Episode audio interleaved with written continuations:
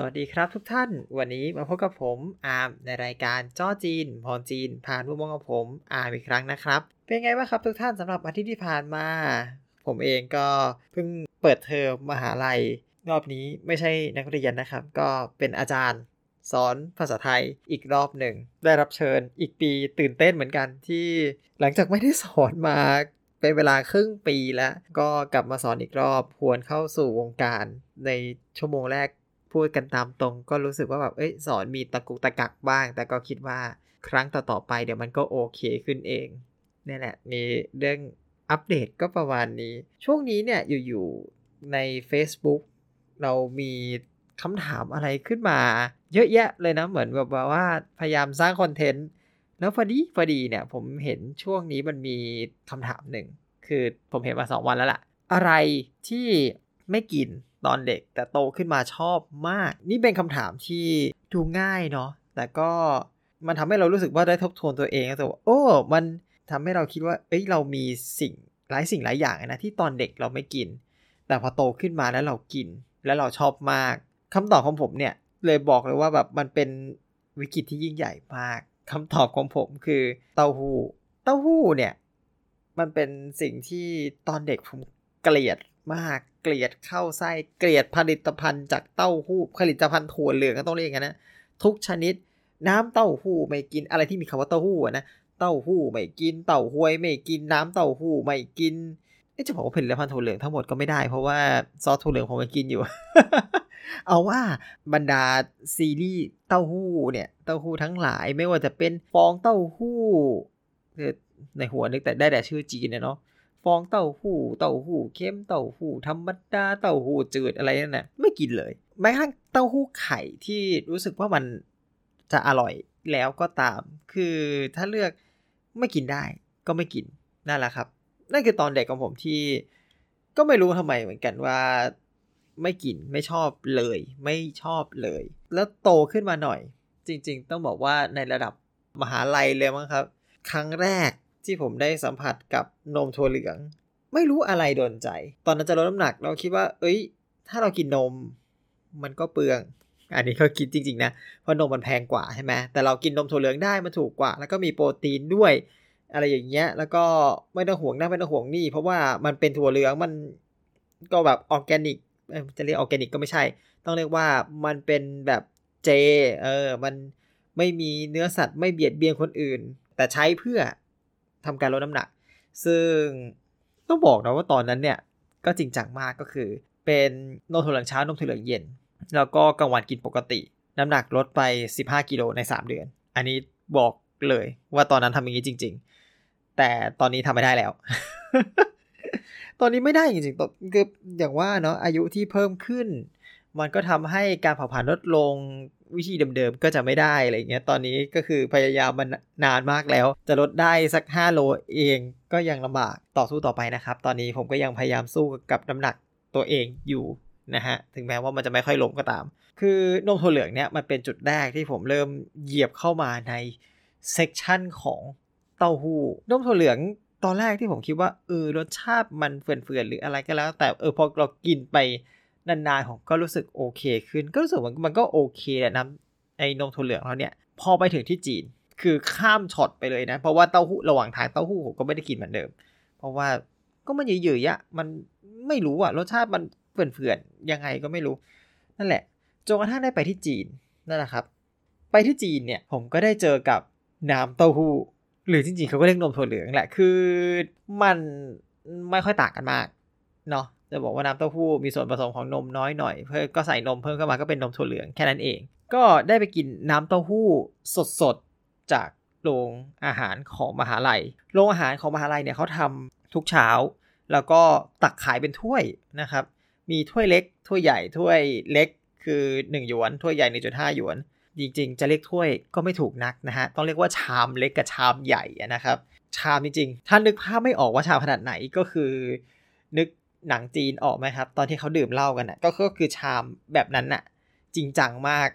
ก็คือใหญ่มากกินทีอิ่มอะไรอย่างเงี้ยเออผมก็ได้กินครั้งแรกที่มหาลัยเนาะน้ำเต้าหู้แล้วก็ค้นพบว่า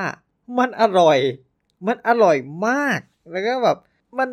ไม่รู้สิตอนที่อยู่ไทย เราก็ยังมีความทรงจำกับคำว่า รสชาติเฟื่อนๆอันนั้น อะไรที่มันรู้สึก สักสาคอกินยากๆอยู่ที่ไทย ไปที่จีนกลับไม่มีเลย ไม่เจอเลยแล้วก็รู้สึกว่ามันอร่อยมาก ก็เป็นอะไรที่ประหยัดเนาะคือบ้านเราตอนนั้นก็น้ำเต้าหู้ถุงหนึ่งก็น่าจะประมาณ7จ็ดบาท ก็ก็จริงก็ไม่ได้แพงหรอกแต่ที่นู่นมัน 5 บาท เรามันได้ใหญ่กว่า ใหญ่มาก อิ่มมากอะไรเงี้ยก็กินมาทุกวันเลยครับกินมาทุกวัน ประทับใจสุดๆ เป็นจุดเริ่มเข้าหาเต้าหู้ไข่ก่อน เราไล่ซีรีส์เต้าหู้ ผมนี่ แทบจะไล่ได้แล้วว่าเกิดอะไรขึ้นบ้างเต้าหู้ไข่ สิ่งที่เกิดขึ้นก็คือเพื่อนก็เป็นเพื่อนผมนี่แหละ ที่เรียนจีนด้วยกัน เขาก็พาไปที่ร้านอาหารร้านหนึ่งแล้วเขาก็บอกว่าเนี่ยร้านเนี้ยคือเด็กไทยก็มากินเยอะเพราะรสชาติถูกปากคือรสชาติมันจัดเนาะอย่างที่บอกว่าเคยเล่าเป็นตอนก่อนๆว่าแบบเออเสียเหมือนจริงๆ รสชาติของเขามันค่อนข้างที่จะแบบจืดอะไรเงี้ยแต่รสชาติร้านเนี้ยเออจัดใช้ได้ ก็ค่อนข้างเหมาะคนไทยที่เพิ่งมาอะไรเงี้ยแล้วก็เขาบอกเนี่ยมันมีเต้าหู้ญี่ปุ่นกระทะร้อนอร่อยมาก ก็อะได้ได้เพื่อนบอกอร่อย แล้วก็สั่งมาสั่งมาเสร็จปุ๊บมันก็เป็นเต้าหู้ญี่ปุ่นก็คือเต้าหู้ไข่แหละเอาเรียกง่ายๆในภาษาจีนนะเนาะเต้าหู้ญี่ปุ่นคือเต้าหู้ไข่เพราะจีนเขาไม่ใส่ไข่อะก็เป็นเต้าหู้ไข่ที่เหมือนกับชุบแป้งทอดมาหน่อยๆแล้วก็เอาไปทำกระทะร้อน มันก็จะออกเหมือน กรอบนอก นุ่มใน แล้วเขาก็ราดซอสในสูตรเขาอะครับ ก็เป็นหมูสับ ผัดซอสราดอยู่ข้างบนจำได้ว่าเข้าปากปุ๊บแบบ โอ้โห ร้อนก็คืออร่อย อร่อยมาก ไม่รู้ทำไมเขารู้สึกว่า เอ้ย ตอนที่อยู่ไทย เรากินเต้าหู้ไข่ มันก็อย่างนั้นอะอยู่ที่จีนมันมันมีความรู้สึกว่ามันพิเศษกว่าว่ารู้สึกมัน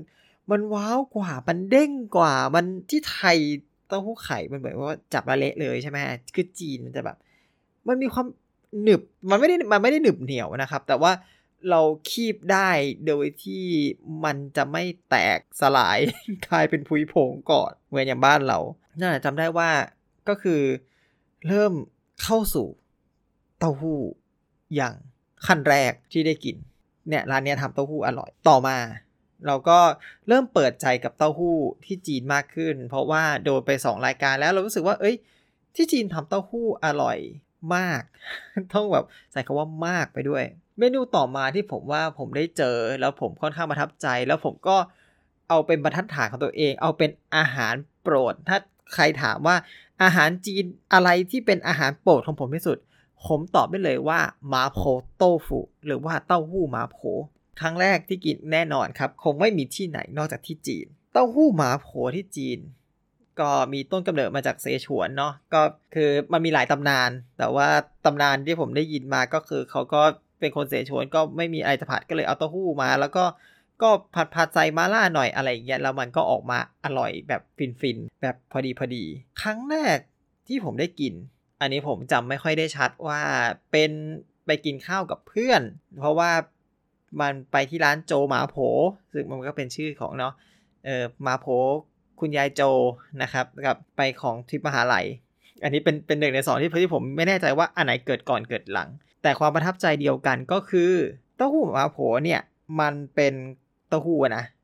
ของมันก็ถูกโจหมาโผเนี่ยจำได้เลยว่าราคาเต้าหู้หมาโผในลักษณะจานใหญ่ นึกไม่ออกก็ ตีซะว่าเป็ดจานใหญ่ของ MK ครับ อยู่ในราคาแบบ 35 บาท ถูกมาก ถูกมากมาก แล้วก็ผมก็ตักพวกใส่ข้าวปั๊บ กินฟับ โอ้โหแบบโอ้โหไม่เคยเจอเต้าหู้อะไรอร่อยขนาดนี้มาก่อน นั่นแหละครับ ก็เป็นจุดที่ 3 ที่ผมยืนยันว่าผมได้หลงรัก เต้าหู้ของจีนไปแล้ว รักมากๆ คือเต้าหู้หมาโผนี่บอกเลยคือตั้งแต่ผมกลับจีนมาเนี่ย ผมไปกินร้านอาหารจีนร้านไหน ร้านไหนมีเต้าหู้หมาโผผมต้องสั่ง แล้วเอาเป็นบรรทัดฐานเลยว่าร้านเนี้ยจะได้ไปต่อหรือไม่ไปต่อ อันนี้เอาจริง วัดกันจริง ๆ เพราะจริงๆทำรสชาติให้ให้เหมือนที่จีนให้อร่อยเท่าที่จีนยยากผมบอกได้เลย เพราะว่าจริงๆเต้าหู้หมาโผมันมี 2 สูตรนะครับมันมีสูตรจีนกับสูตรญี่ปุ่น สูตรญี่ปุ่นไม่ใช่ไม่อร่อยนะก็อร่อยแต่ก็ แต่มันปานีไปหน่อย สไตล์ญี่ปุ่นอะ มันกลมกล่อมไปหน่อย มัน มันต้องดิบเถื่อนแบบจีน เต้าหู้หมาโพแบบจีน พูดแล้วก็น้ำลายไหลตลอดเลย โอ้ยไม่ไหวแล้ว ผมคิดถึงร้านต้นเดอะสตรีทเป็นร้านเล็ก ๆ นะฮะ ชื่อร้านอาหารเซชวน 2020บางถ้าจะไม่ผิด เลขปีเนี่ยไม่แน่ แต่ร้านเขาเขียนประมาณนี้แหละ คือเป็นร้านเล็ก ๆ ที่เปิดแล้วก็ขายอาหารเซชวนซะเยอะส่วนใหญ่ ร้านนั้นทำเต้าหู้หมาโพดีมาก ในราคาที่โอเคกว่าเจ้าอื่นหน่อย ต้าหู้หมาโพที่อีกเจ้าหนึ่งที่ผมว่าโอเค ก็จะเป็นพวกจริงๆ ส่วนใหญ่เป็นร้านคนจีนทำคนไทยทำแล้วก็พอจะยอมรับฝีมือได้ก็ก็จะมีหงเป่า ซึ่งก็จานละ300อะครับ ก็300อยอะมันก็หนักอยู่อะจะกินทีก็ทำใจก่อนเต้าหู้หมาโพที่เคยเจอ 35 บาท จานเพิ่มเทิมกลายเป็น 300 จานปกติแล้วก็อืมอ่านั่นแหละครับ ไม่ใช่โอกาสพิเศษไม่สั่งนะครับ ก็นั่นแหละเต้าหู้หมาโพ ก็เป็นจุดที่ทำให้เปิดโลกไปอีกไกลมาก จริง ๆ ถ้าเราพูดกันว่าเต้าหู้ที่จีนมีอะไรต่างจากไทย อันนี้ถ้าส่วนตัวเท่าที่ผมรู้สึกนะครับ ผมรู้สึกอย่างหนึ่งว่าเต้าหู้ที่จีนสดกว่า คือมันอาจจะเป็นที่ว่าบ้านเรามันไม่ได้เป็นวัฒนธรรมการกินถั่วเหลืองเหมือนที่จีน มันก็ทำให้ของเราเนี่ยมันจะถูกจำกัดอยู่ในที่แบบโอเค ก็มีผู้ผลิต แล้วก็ส่งไปขายตามที่ต่างๆ เต้าหู้ก็จะมีเต้าหู้จืด เต้าหู้ขาวเต้าหู้เหลืองใช่ไหมที่เรากินกันโดยปกติเต้าหู้เหลืองก็เอาเค็มๆหน่อยเต้าหู้ขาวที่จืดๆหน่อย ไม่หน่อยก็จืดได้แหละ แล้วก็เต้าหู้ไข่ที่โดยปกติเราก็ว่าจะนึกถึงนางพยาบาลเป็นหลักเนี้ยแต่จีนผมจำได้ในภาพของตัวเองที่เห็น อย่างที่ว่าเขามีทำไอ้น้ำเต้าหู้เองใช่ไหมเพราะฉะนั้นเนี่ยถ้าน้ำเต้าหู้ทิ้งไว้สักหน่อย มันก็จะมีไอ้ฟองเขาเอาฟองมาตากแล้วก็มาทำกินเอง ซึ่งนั่นแหละผมเคยเห็นแบบว่าร้านอาหารเนี่ย ตากฟองเต้าหู้ไว้ข้างหน้าข้างหน้าร้านน่ะคือแบบโฮมเมดมากๆจ้า สุดแล้วตากฟองเต้าหู้ไว้เลย แล้วก็เห็นแบบเต้าหู้จืดที่แบบเขาทำก็วางไว้หน้าร้านอะไรอย่างเงี้ย คือคือไม่ใช่วางขายนะ นึกนึกสภาพตากเหมือนเหมือนตากผ้าอย่างนั้นนะฮะ เหมือนที่อย่างบ้านเราก็คงเห็นแบบเหมือนเหมือนตากปลาเค็มเนื้อแห้งเนื้อแดดเดียวอะไรอย่างเงี้ย อารมณ์นั้นเลย มันอาจจะเป็นจุดหนึ่งที่ทำให้มันมีความแตกต่าง กับอีกจุดหนึ่งที่ผมว่า นักเรียนจีนหลาย ๆ คนเขาคิดเหมือนกัน ก็คืออาจจะเป็นที่สายพันธุ์หรือเปล่า หรือว่าเป็นที่ดินที่ปลูก เพราะว่ามันมีความต่างกันทางภูมิภาคใช่ไหมภูมิศาสตร์ต่างกันรสชาติมันต่างกันอยู่แล้ว ก็อาจจะเป็นไปได้ แต่ที่แน่ยังไงผมก็รักเต้าหู้ที่จีนมากกว่า แต่ตอนนี้ก็ต้องบอกนะ ต่อให้ผมรักเต้าหู้จีนแค่ไหนผมก็กลับมาเปิดใจกินเต้าหู้ที่ไทยเหมือนกันนะครับ ก็ยังรู้สึกว่าก็ยังไม่เท่าก็ยังยังโหยหาเต้าหู้ที่จีนอยู่ แต่ตอนนี้เต้าหู้ไข่ผมก็ก็พอจะรับได้แล้วแล้วก็เต้าหู้ที่ที่ใช้ทำ mapo tofu อย่างว่าของร้านเนี้ยที่ร้านอาหารเซชวนที่เดอะสตรีทรัชดาเนี่ยแหละผมยอมรับยอมรับ เอาเอาว่าอะให้หงเป้าอีกที่หนึ่งไม่ค่อยไปกินบ่อย เพราะมันแพงแต่มันก็อร่อยมากนั่นแหละครับ จุดเปลี่ยนอันยิ่งใหญ่จากคนที่ไม่ชอบ เต้าหู้เลย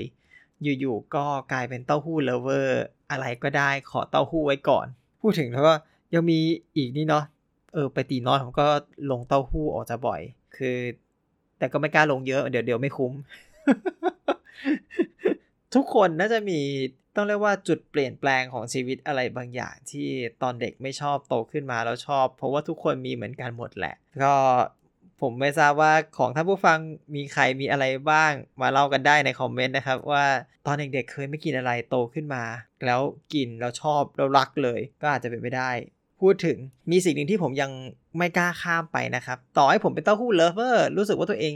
รักเต้าหู้ขนาดไหนก็ตามเนี่ยเต้าหู้เหม็น เป็นสิ่งที่ผมยังไม่แตะยังไม่กล้าแตะเลย คือถ้าจำไม่ผิดผมน่าจะแตะที่ไต้หวันมาแล้ว เขาเคลมว่าเต้าหู้เหม็นเขาเหม็นมาก แต่ เรารู้ว่าความเหม็นของจริงของจีนมันเท่าไรของไต้หวันก็ยังพอแบบรับได้นิดหนึ่งคือคือกั้นใจกินได้หน่อยหนึ่งแต่ของจีนยังไม่กล้า ไม่กล้าจริง ๆ มันแรงมาก ก็ไม่รู้เหมือนกันว่า ถึงตอนไหนผมจะทำใจกินเต้าหู้เหม็นได้นะฮะ โอเคครับ ก็ วันนี้เอาไว้เท่านี้ก่อนละกัน อย่าลืมมาเล่าสู่กันฟังนะครับ ว่าตอนเด็กมีใครไม่กินอะไรบ้างโตมาแล้วชอบอะไร โอเค วันนี้ก็ขอขอบคุณทุกท่านที่รับฟังถึงตรงนี้นะครับ ผมงั้นก็ไปก่อนแล้วพบกันใหม่อาทิตย์หน้านะครับ ผม สวัสดีครับ